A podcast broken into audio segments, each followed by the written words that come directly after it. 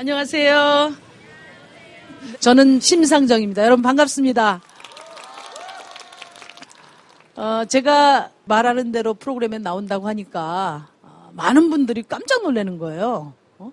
어, JTBC가 심상정 같은 사람 불러서 무슨 센 얘기 하게 하려고 불렀나 이렇게 걱정하는 분들이 많았는데 어, 오늘은 대통령 얘기는 제가 안 하려고 해요. 어, 2012년 한 10월쯤 됐을 거예요. 제가 바쁜 일정이 있어서 의원실을 밀고 나가는데 의원실을 그 순간 밀고 들어오는 사람들이 있었어요. 어린 남자 아이가 휠체어를 타고 또 젊은 엄마가 그 휠체어를 밀고 들어왔어요. 그런데 그 모습이 참 충격적이었어요.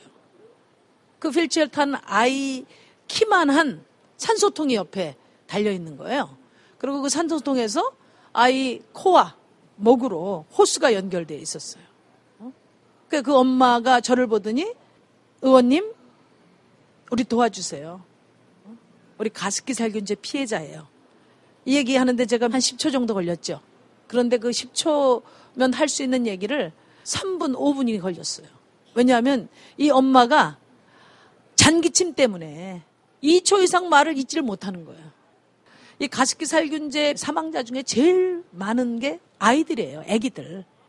아이들 알뜰살뜰 참기는 그 엄마의 정성 그것 때문에 가습기 살균제 썼잖아요. 그런데 그 가습기 살균제로 내 아이를 피해자로 만들었기 때문에 내가 내 자식을 죽였다. 이런 죄책감에 평생 시달려 있는 겁니다. 정부에게 이 문제 해결하라 하면 정부가 뭐라고 하냐면 이거는 기업과 소비자의 문제인데 정부가 왜 책임지냐 이렇게 말하고 기업에 가서 문제를 제기하면 우리는 법대로 다 했다. 법이 불비해서 생긴 문제를 내가 왜 책임지냐. 이런 자세였어요. 몇 년 동안 해결이 안 된 이유가 있었던 거예요. 그래서 천신만고 그때 국회에서 가습기 피해자 구제 특별 결의안을 93%로 압도적으로 국회에서 통과시켰죠.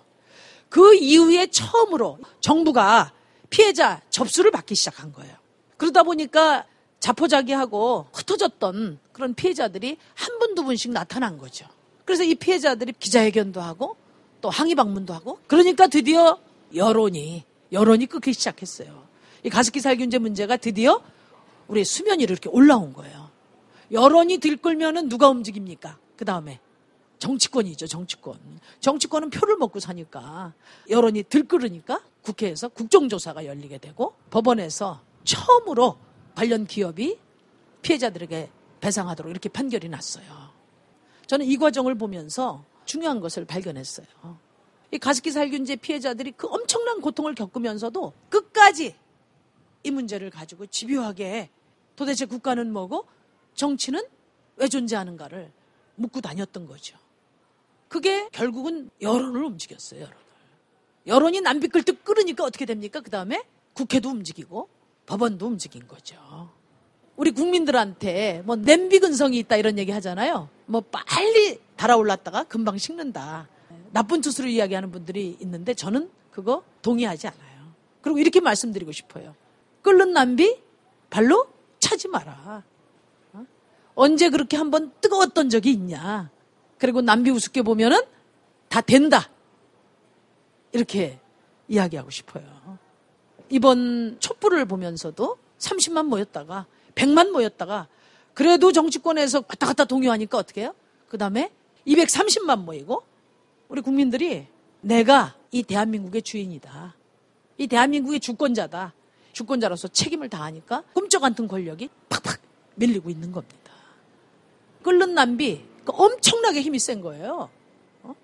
지난 주말에 많은 시민들이 발언한 것 중에서 정말 인상 깊은 얘기가 있었어요. 19살 청년 여성이 가족들끼리 함께 할 시간도 마음의 여유도 없는 우리 가정, 민주적이지 않은 학교, 그리고 노동법이 지켜지지 않는 사회, 이 모든 것이 대통령 하야하면 해결되냐. 대통령이 모든 문제의 핵심이라고 이야기하는 거, 난 동의 안 된다. 이런 얘기를 했어요. 여러분 공감이 가세요? 다들 고개 끄덕끄덕. 결국은 여러분들 핸드폰 살 때 비싼 돈 주고 핸드폰 사- 샀는데 잘 안 터지잖아요. 그럼 여러분들 어때요? 바로 전화해서 어떻게 합니까? 항의하죠. 가서 AS 받고. 그래도 안 되면 어떡하죠? 교환 요구하잖아요. 정치도 똑같다고 봐요. 요구해야 돼요. 냄비를 끓여서 뜨겁게 달궈서 그렇게 해서 결국은 국민의 명령에 복종하게 하는 정치를 우리 만들어낼 수 있다고 생각합니다. 감사합니다. 이제 냄비를 끓이시라 그러는데 얼마 큰 냄비를 끓여야 되나요? 저희 250만 명이 매주 나갈 수 없습니다. 얼마 큰 냄비를 끓여야지 정치가 움직일까요? 저는 어, 우리 국민들이 국민의 명령을 이번에 관철시킨다고 생각해요. 사안에 따라서 뭐 시의원도 있고 도의원도 있고 국회의원도 있고 대통령도 있잖아요. 그 범위에 영향력을 미칠 만큼 다양한 난비들을 준비하시면 될 거라고 생각해요. 네, 저는 질문보다 부탁인데요. 네, 네, 네, 네. 아까 핸드폰 가게 말씀하셨는데 저희는 직접 가서 그거를 교환할 수가 없어요. 네. 교환해달라고 계속 누군가한테 말을 할 수밖에 없는 거잖아요. 네. 그걸 지금 저희는 매주 광화문에 나가서 하고 있는데 네. 그거를 실행하실 분은 국회의원들 분인 거죠. 네. 그냥 매주 왜 강화문에 나오시는지 모르겠어요. 안 나오셔도 돼요. 저희가 할 테니까. 지금 네. 실행을 하시라고요, 제발. 그 말씀을 드리고 싶어요. 네. 그럼에도 불구하고 거기 나와서 마치 그녀만 잘못한 것처럼 말씀하시는데 우리 모두의 잘못이라고 저는 생각을 해요. 네. 그리고 실행을 해주셨으면 좋겠습니다. 네, 네, 맞습니다. 뭐 조, 조금의 뭐 변명도 부연 설명도 필요 없다고 보고요. 저는 대통령 퇴진 문제가 일단락 되면 그 촛불이 국회를 향할 거라고 봅니다. 국민들의 지시를 충실히 앞장서서 실행하는데 최선을 다하고 열심히 하겠습니다.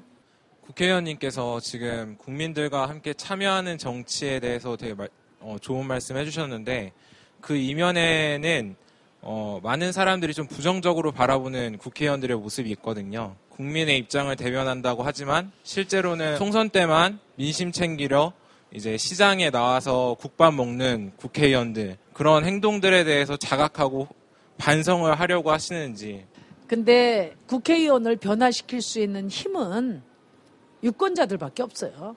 선거 때 지키지도 못할 공약을 남발하고 그러면 내가 또 국회의원이 된다. 그러면은 그 사람은 안 바뀔 거예요.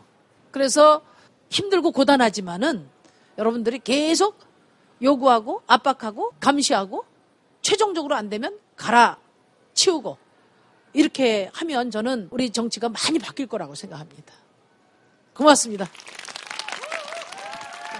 고맙습니다.